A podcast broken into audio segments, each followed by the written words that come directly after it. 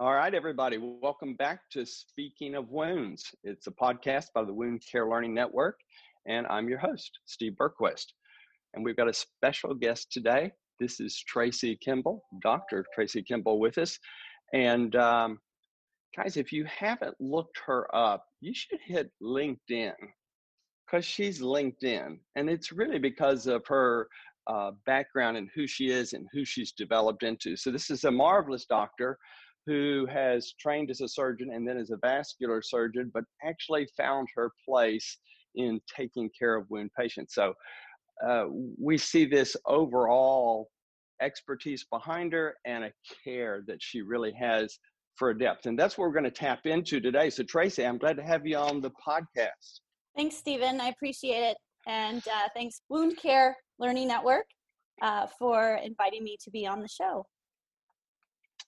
Listen, you uh, found your way into uh, a layout or a, or a, a way of handling patients that you refer to as PACE, which is just really the uh, program, P for program, of all, A, all inclusive, C for care of the elderly, so PACE. And, you know, it's really beautiful because I think we actually, as practitioners, often think about how can I do better for a patient, and yet we get overwhelmed with I can't make that happen. And you're in the middle of making it happen. So I'm hoping you're going to talk to us a little bit about ways that inspire each of us as practitioners to be able to, you know, grab hold and make a step toward this program of all inclusive care of our elderly. Thanks, Stephen. Yes, um, I've been a part of PACE now for about three years, and um, it's a wonderful uh, model of care. Um, it's a nice, it mm-hmm. provides an umbrella of care for participants. We call them participants because we um, empower them to participate in their care um, and make a, make good choices. Um, our program focuses on the interdisciplinary uh, nature of wound care management. Um, and uh, it is that interdisciplinary team that has been uh, developed in our program that consists of physician, provider, clinicians, as well as nursing staff, allied health professionals, um, in addition to social workers and our program of all inclusive care day center staff. So, to back up, PACE is an all inclusive care program, offers local adult daycare centers in their territories, and we're currently in uh, five states um, with uh, the PACE program that I'm a part of, but there's PACE programs all across the country. Um, they are a um, dual, our participants are dual eligible patients. So they are Medicare beneficiaries first, um, meet the age criteria of greater than 55 and older, and then they would also qualify for their state Medicaid program to become an enrollee and a participant as a participant with our program. Um, they are assigned a primary care team, and as a wound care specialist, I'm actually a part of that primary care team. Um, I have an integrated uh, position with our primary care team um, staff and clinicians. And so that's really crucial to be able to provide the care that I provide because I have a direct line of conversation to the primary care provider, and that's either a physician or a nurse practitioner with our program. Underneath, go ahead. No, I was just going to ask. I mean, we we know that the uh, the patient's uh, desire is very important, and that's not really where this podcast is going. So when I sort of leave out the patient at this moment, it's not that I'm leaving out the patient and patient's desire. It's just that I'm really wanting to focus our time a little bit. So as you're bringing up the subject of this PACE system, which is so beautifully intertwined, I want you to please point out the tidbits that a person that doesn't have the pace system around them, but they can pick up these pearls and and uh, nuggets here to do something toward this in their home place. So, talking about the practitioners, go ahead. Yeah, so it's really obviously to have, as a wound care um, provider and coordinator of wound management for the case, um, I find it very crucial that you have a direct line to the primary care provider. So um, that's collecting uh, your um, your contacts and uh, making citywide um, contacts and reaching out to uh, the primary care providers who are referring to you. Um, if you whether that be a, a wound care center attached to a hospital or all the way to a private clinic or even working in a SNF because um, it's very crucial, especially um, when we are trying to coordinate care and um, we're trying to uh, empower the participant um, and also engage the primary care provider. It's very crucial that you have that direct line. So I definitely have a conversation with my primary care providers. Um, for me, it's a little easier because of my volume that I can do it one on one pretty much after every visit. But I would say at best, we need to focus on trying to have at least a contact, um, a touch uh, once a month. Um, because we know that in wound care, we, we, we formulate care plans on a four week basis. Um, and, uh, and I think touching base with your providers um, once a month is very good in terms of the provider of care being me the wound care provider um, you know you are you are the leader of this team and uh, and so um, you know you need to have your uh, your your deck right in front of you because you also need to be able to reach, reach out and coordinate care with the downstream um, specialist so I I look at myself, and the PACE has given me that hat as a primary care provider for the skin, and so um, we know we manage other you know comorbidities, so diabetes, hypertension. Um, we at least we need to know about these things. So uh, and then all and to the to vascular disease, and obviously I bring vascular medicine into my um, into my uh, my roadhouse, but because of my my training um, but I definitely have a conversation with the vascular surgeons and the procedural based specialties that I utilize when I need um, when I need to maximize vascular status. So, so I got I got a question on on specifically talking to the downstream as, as you mentioned practitioner. So when I call a practitioner to arrange for my patient to have this subspecialty that they need in their overall care and we talk uh, if it's not an emergency oftentimes it's a space of time before they see that practitioner who will have slept x number of times since then and seen a you know hundreds of patients or whatever since then um, what do you do to get that conversation to to actually get looked at and not forgotten when that patient gets there. Do you have a secret for that? Yeah, so um, I over communicate. so oh, okay, not okay. only I am I not only am I having a verbal telephone conversation with the provider, but I I take and write extensive uh, referral notes, um, and then I have and then I have a team um, of nursing staff that I work with um, that helps to follow up and translate that information um, we fax over my notes with all of my wound images, um, any ancillary studies. Typically, I get a lot of ancillary studies prior to the referral. I, I basically deliver the participant to the surgeon um, in, a, in a nice uh, a nice package. Um, the, the the at least the history and the, the medical background, um, and uh, and then I just again make that that less than five minute phone call just to say, hey, here's a heads up of this participant coming in. And um, and I and I have a lot of confidence in the surgeons that I work with. They uh, they they uh, we, we we've been doing this long enough. I think that they they always tend to address the issue um, as I've needed them to, and uh, and I think keeping them um, keeping that line open because then if they have any particular questions, they're returning the phone call and saying, you know, hey, I just saw your patient and this is what I think. Um, and uh, and then if I if I'm not referring patients to them or I'm not having a vascular case and it's been a long time, I still do check-ins um, with my with my specialists. Hey, just to say hi, how are you doing? You know, how things going? Um, but I also have something.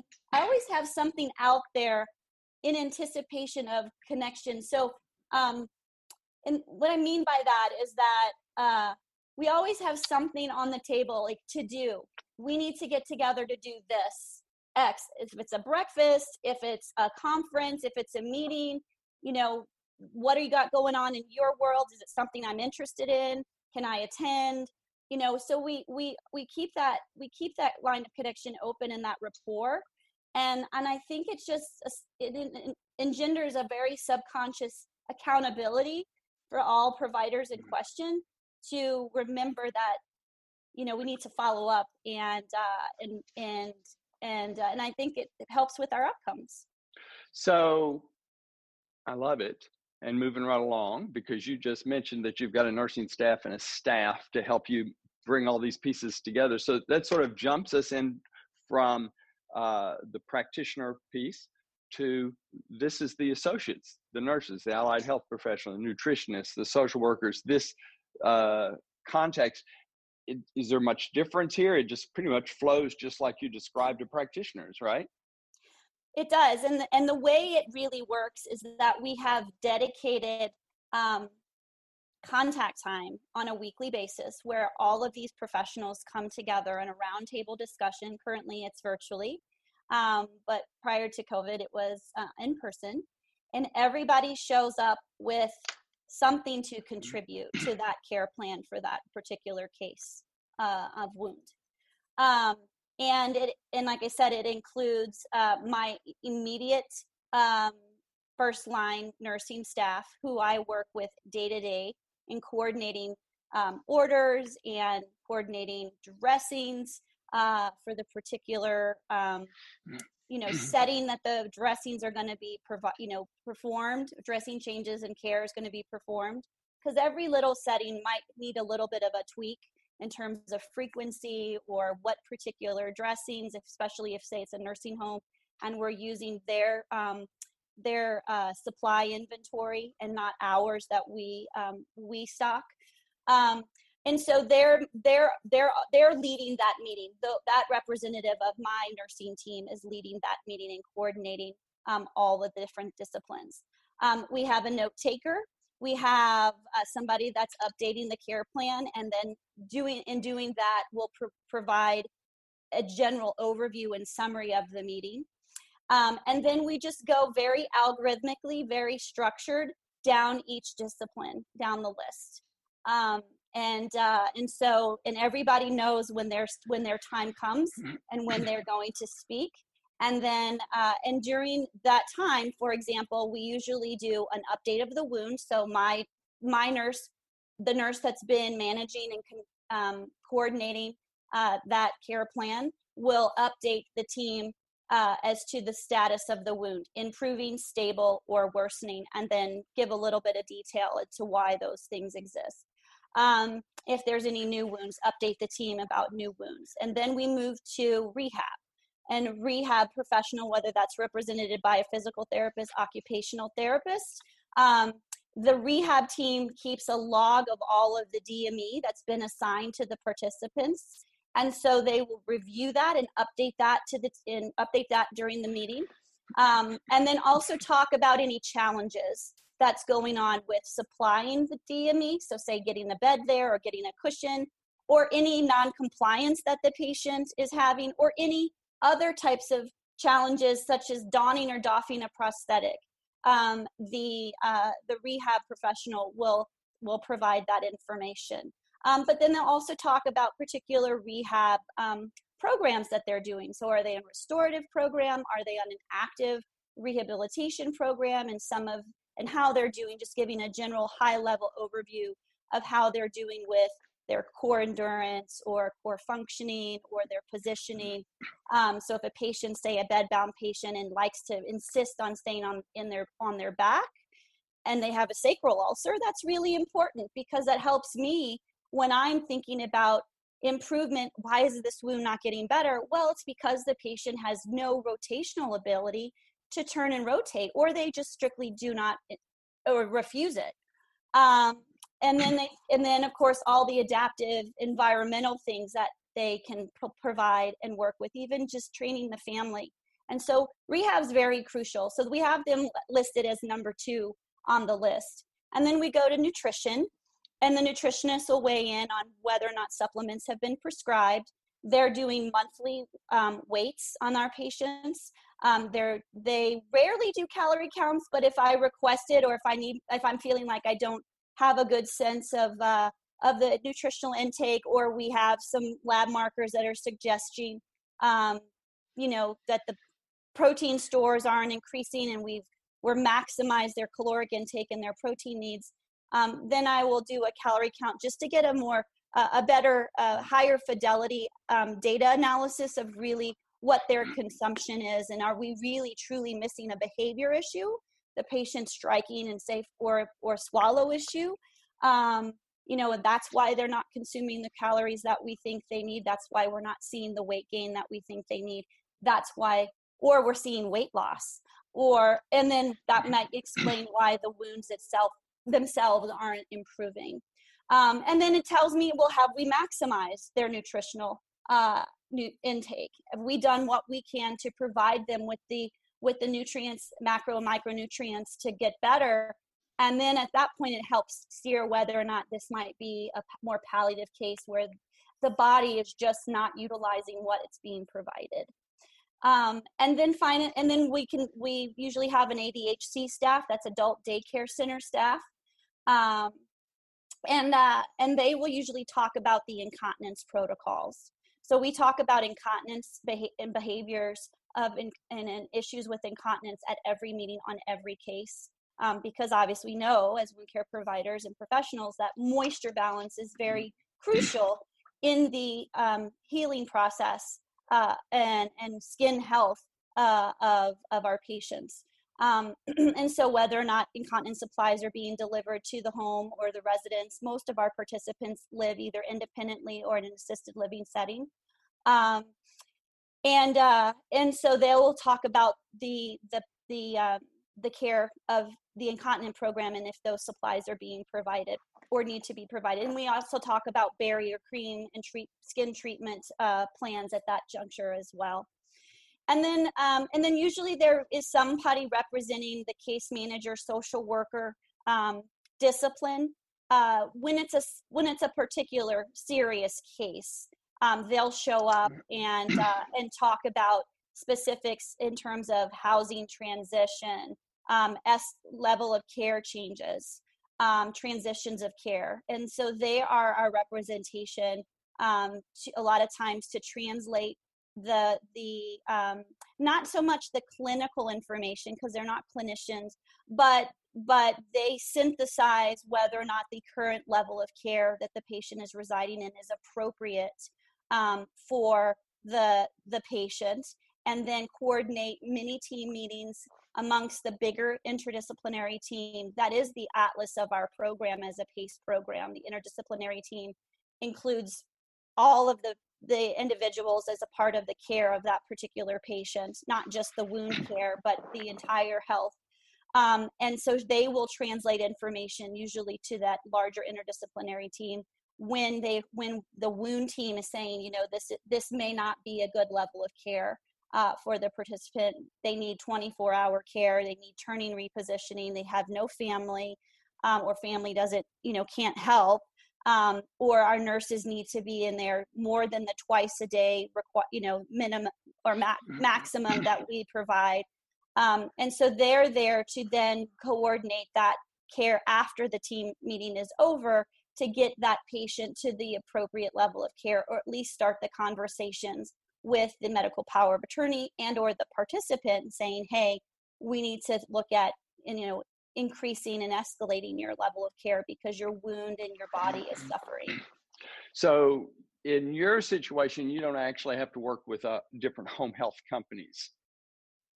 In the colorado um, in the colorado uh, territory we don't um, at least in the Denver metro area, um, we do have some services. We we have a uh, actually um, service in Aspen that is a home health agency that actually renders the care for us as a vendor. Um, it really just depends upon the state. Um, California, they do outsource the um, in-home service line uh, to an, home health agency to provide the care. But still, the uh, practitioner is still the you know um, helps to coordinate that. And uh, and really, this wound care model that I'm you know representing um, has been flagshipped in the state of Colorado. So um, uh, as to my knowledge, we're we're not we have not um, began to replicate this in our other territories. So the beauty of this is the stepwise all the pieces are being covered and we're going to run out of time if i don't bring up the other i feel like it's an important piece and that is, is. industry's role uh, i think actually industry has a great role in this I'd, I'd like to hear from you on that um, and so, in terms of our PACE program, uh, for for my PACE program, industry um, works very works directly with our purchasing um, our purchasing uh, staff in terms of getting us the necessary um, uh, DME um, dressings that I have a preference for, and um, and getting those things um, in our hands. Um, I think outside of the PACE model, if somebody was going to re- try to replicate this but not be considered PACE, I think industry can be very intimately involved in these particular meetings in terms of perhaps coordinating um, the technology uh, aspects of getting all, all you know getting all these individuals in the same virtual room. I think industry also um, can continue to support and educate the wound care professionals um, by coord, you know, perhaps having a, a more um, when maybe there's smaller pop-ups of this model happening in a city, maybe the industry professional, because they have a wider set of eyes and ears, can bring sm- these these groups together in a more citywide uh, type of uh, um, type of uh, model. And that way there's a the, introducing that overlap between the regions because I really, I mean, while I, while there's just me, I'm covering five, four, well, I cover six uh, regions or catchments for the Gen- Denver metro area and Front Range. Um, but still, our outliers um, don't necessarily always get the benefit of having me in their meetings. And and so um, and sometimes just even just coordinating with those outliers is difficult. Um, so you know i have to um, i have to really work hard at it and and uh, to get that to happen and handshake. Um, but a leader an industry professional who has a larger territory and coverage um, can get these you know interdisciplinary teams talking and handshaking a little bit better. And so they're you know if the participant uh, or the patient does end up moving or relocating there's that that there's that synergy there where that flow of knowledge is um, is is is open and is happening. And so that continuity of care continues listen uh tracy as you're noticing and, and as our listeners are noticing it almost feels rushed just because there's so much great information here and we're trying to plug it into about a 20 minute podcast. So not rushing like the information is not great but just trying to plug this in. Uh, i would love just to sit and talk more. We're basically out of time but let me uh, make mention of a couple of things to our listeners. One if you want to review just the overview of this uh, dr tracy kimball has uh, published for us in the Today's Wound Clinic, March 5th, 2020, volume 14. Um, so you can see this article in the March issue uh, from Dr. Tracy Kimball. And it just sort of sums it up beautifully. It's a it's a great little write up. It's not something that you're going to have to get lost like you're reading a textbook. It's it's a nice write up. I think everyone will enjoy seeing that. And listeners, thanks for tuning in today because we appreciate you listening and checking us out. And we want you to go to woundcarelearningnetwork.com. That's right, woundcarelearningnetwork.com. And look for more of the podcasts and articles and the videos. We've got them there. And subscribe to some of these podcasts on Spotify, Apple Podcasts, etc. So we hope you tune in next week for our next podcast on uh, speaking of wounds. Thanks so much, Tracy. Thank you.